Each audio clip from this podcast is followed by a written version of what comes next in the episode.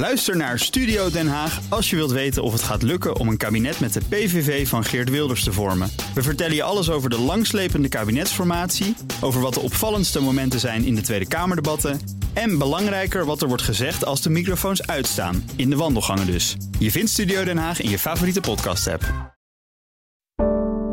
Een goedemorgen van het FD. Ik ben Paulien Zuster en het is donderdag 2 februari.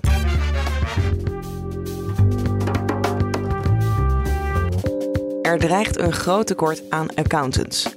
Door meer werk, vergrijzing en vooral minder studenten. Toch een studie die in de ogen van heel veel jongeren erg lang duurt. En er niet echt super sexy is of gewoon saai.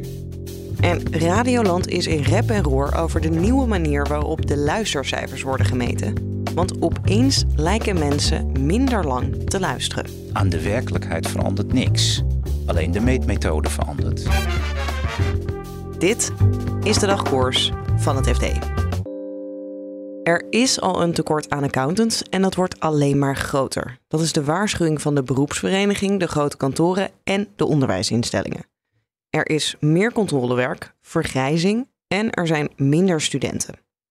Je hoort vaak dat dit werk geautomatiseerd kan worden, maar dat lijkt niet zo te zijn, zegt redacteur Edwin van der Schoot. Je zou denken dat accountancy eh, heel makkelijk te automatiseren is en dat we straks een paar robots hebben die al onze jaarrekeningen controleren. En uh, daarmee zou het probleem dan opgelost kunnen zijn, waar het niet dat bijvoorbeeld een robot natuurlijk geen handtekening mag zetten. Maar eigenlijk uh, nog wel het belangrijkste, zoals ik me dat heb laten uitleggen door, door een van de grote accountantskantoren.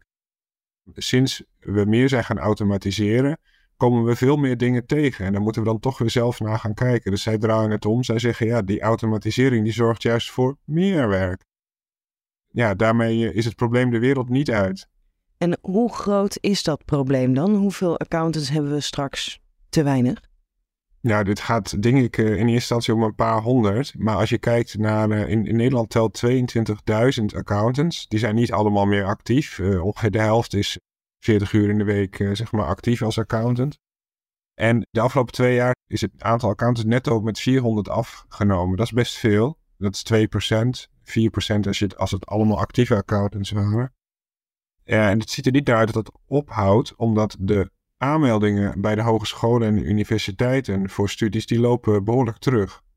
Ja, en hoe zien ze dan de oplossing? Wat gaan ze dan doen om meer studenten die kant op te krijgen?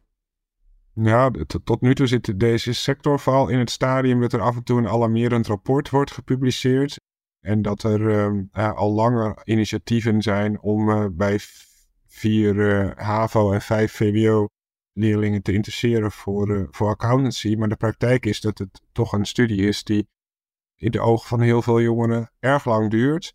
En er niet echt super sexy is of gewoon saai. Ja, en valt het dan nog ja, makkelijker te maken als in een kortere opleiding of zo?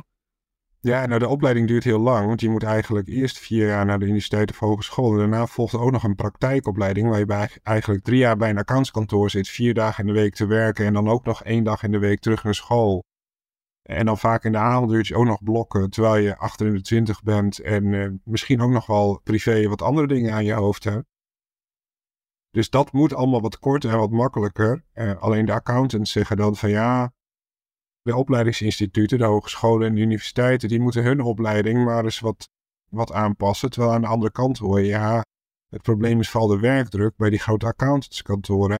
Op het moment dat je dan bent aangenomen, dan blijkt de werkdruk gigantisch. En dan wil je misschien ook nog wel andere dingen doen, zoals trouwen, kinderen krijgen, een huis kopen, et cetera. Misschien wil je ook nog een sociaal leven erop nahouden moeten die grote kantoren maar eens even gaan oplossen. Dus er wordt vooral naar elkaar gewezen. Ja, ik hoor nog niet echt de oplossingen. Nou, een van de oplossingen zou kunnen zijn, eh, zeg het bewust een beetje voorzichtig, omdat het nogal abstract is. De vraag naar accountants groeit onder andere door toenemende regelgeving. En een belangrijke regelgeving is onder andere de CSRD, zoals dat heet, Europese wetgeving die in 2024 ingaat en die eigenlijk aan bedrijven vraagt van nou, al, alle activiteiten in jullie waardeketen, die moeten jullie klassificeren als duurzaam, niet duurzaam, een beetje duurzaam, heel erg niet duurzaam. Hè? Dus daar moet je een codering aan meegeven. En die codering wordt vervolgens onder andere weer gebruikt door banken die ehm, eigenlijk bij voorkeur duurzame bedrijfsvoering moeten gaan financieren. Maar je raadt het al, al die coderingen moeten ook nog weer onafhankelijk geverifieerd worden. En daar komt de accountant om de hoek. En dat is een beetje de pitch van een aantal grote kantoren. Juist daar kun je relevant zijn als je jong bent en je wil Shell dwingen om te vergroenen. Nou, word dan accountant, specialiseer je in die CSRD-regelgeving. En dan kun je echt relevant zijn en een verschil maken voor bijvoorbeeld een duurzamere wereld. Nou, dat is de pitch. Even kijken of de jeugd hem, uh, hem ook zo oppakt. En dan de radio. De Stichting Nationaal Luisteronderzoek heeft een nieuwe manier om de luistercijfers te meten.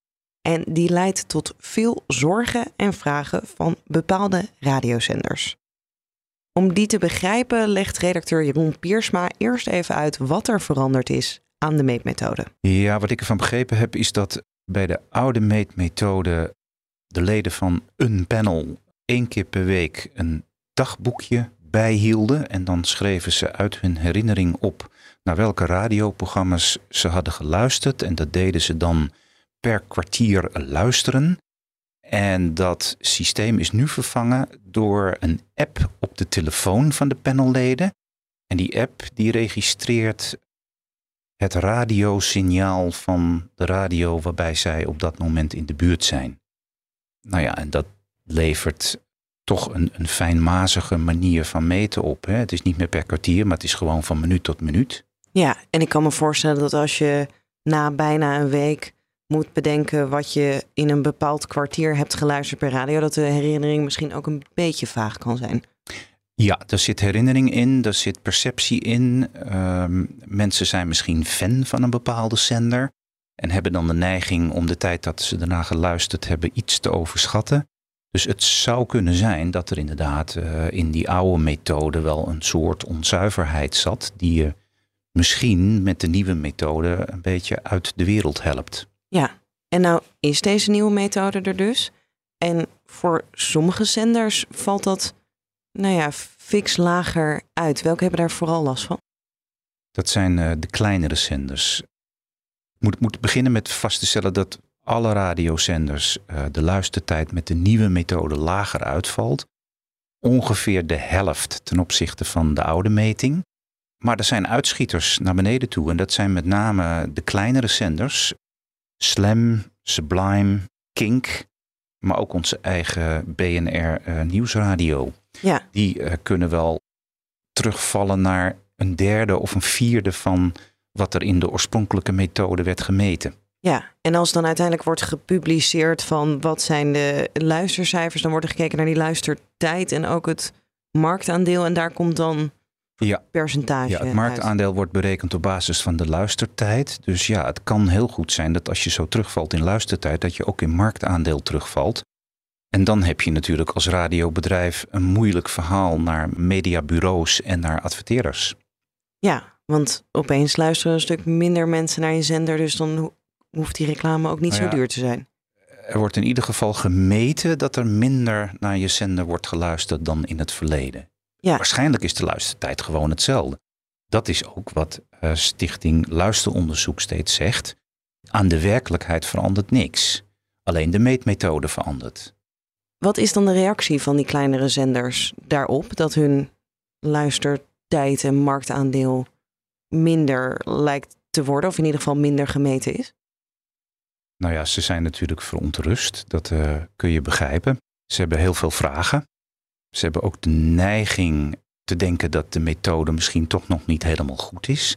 Wat eh, een mogelijkheid is dat voor sommige van die kleinere zenders die een specifieke doelgroep hebben, dat die doelgroep misschien in die methode nog niet helemaal goed verwerkt is. Dus ja, ze hebben vragen en ze willen, ze willen daar heel graag uh, snel antwoord op. Ja. Want dat is heel belangrijk. Kijk, uh, Talpa die hebben, heeft vier zenders. De een gaat meer dan het gemiddelde achteruit, de ander minder dan het gemiddelde. En dat komt dan uiteindelijk wel weer ongeveer goed. Hè? Ze zitten ongeveer op het gemiddelde. Maar die kleinere zenders, ja, die hebben die compensatie niet. En die vallen dus echt uh, lelijk tegen ten opzichte van uh, de andere grotere zenders. Ja, en wat zegt die stichting uh, luisteronderzoek daarover? Zeggen zij, dat klopt gewoon? Zij gaan ervan uit dat de methode inmiddels wel zo goed in elkaar gestoken is dat het uh, wel klopt. Dat dit wel uh, de werkelijkheid is. Dat zeggen ze ook. Dit is de nieuwe werkelijkheid. Maar ze staan wel open voor dat er nog wat uh, gefine-tuned moet worden aan deze methode. En, en daarbij met name verwijzen ze dan naar die, die doelgroepen, specifieke doelgroepen, die misschien nog niet helemaal goed verwerkt zijn in de methode.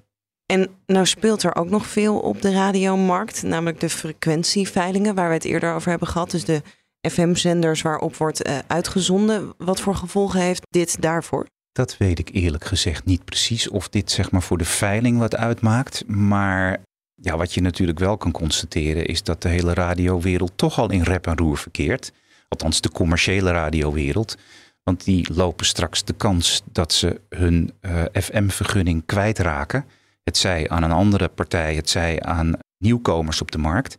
Dus ja, dat, dat, dat maakt ze erg zenuwachtig. En daar komt dus nu die nieuwe meetmethode, waarin de luistertijd drastisch terugloopt, komt daar nog eens bij. Dus ik kan me voorstellen dat dat uh, de opwinding nog wat groter maakt.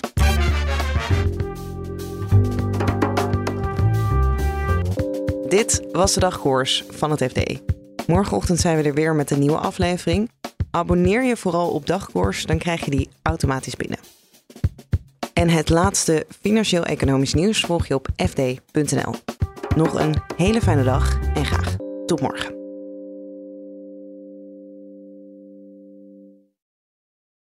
Ook Hugo Reitsma vind je in de BNR-app. Superhandig die BNR-app. Je kunt alle programma's live luisteren, breaking nieuwsmeldingen.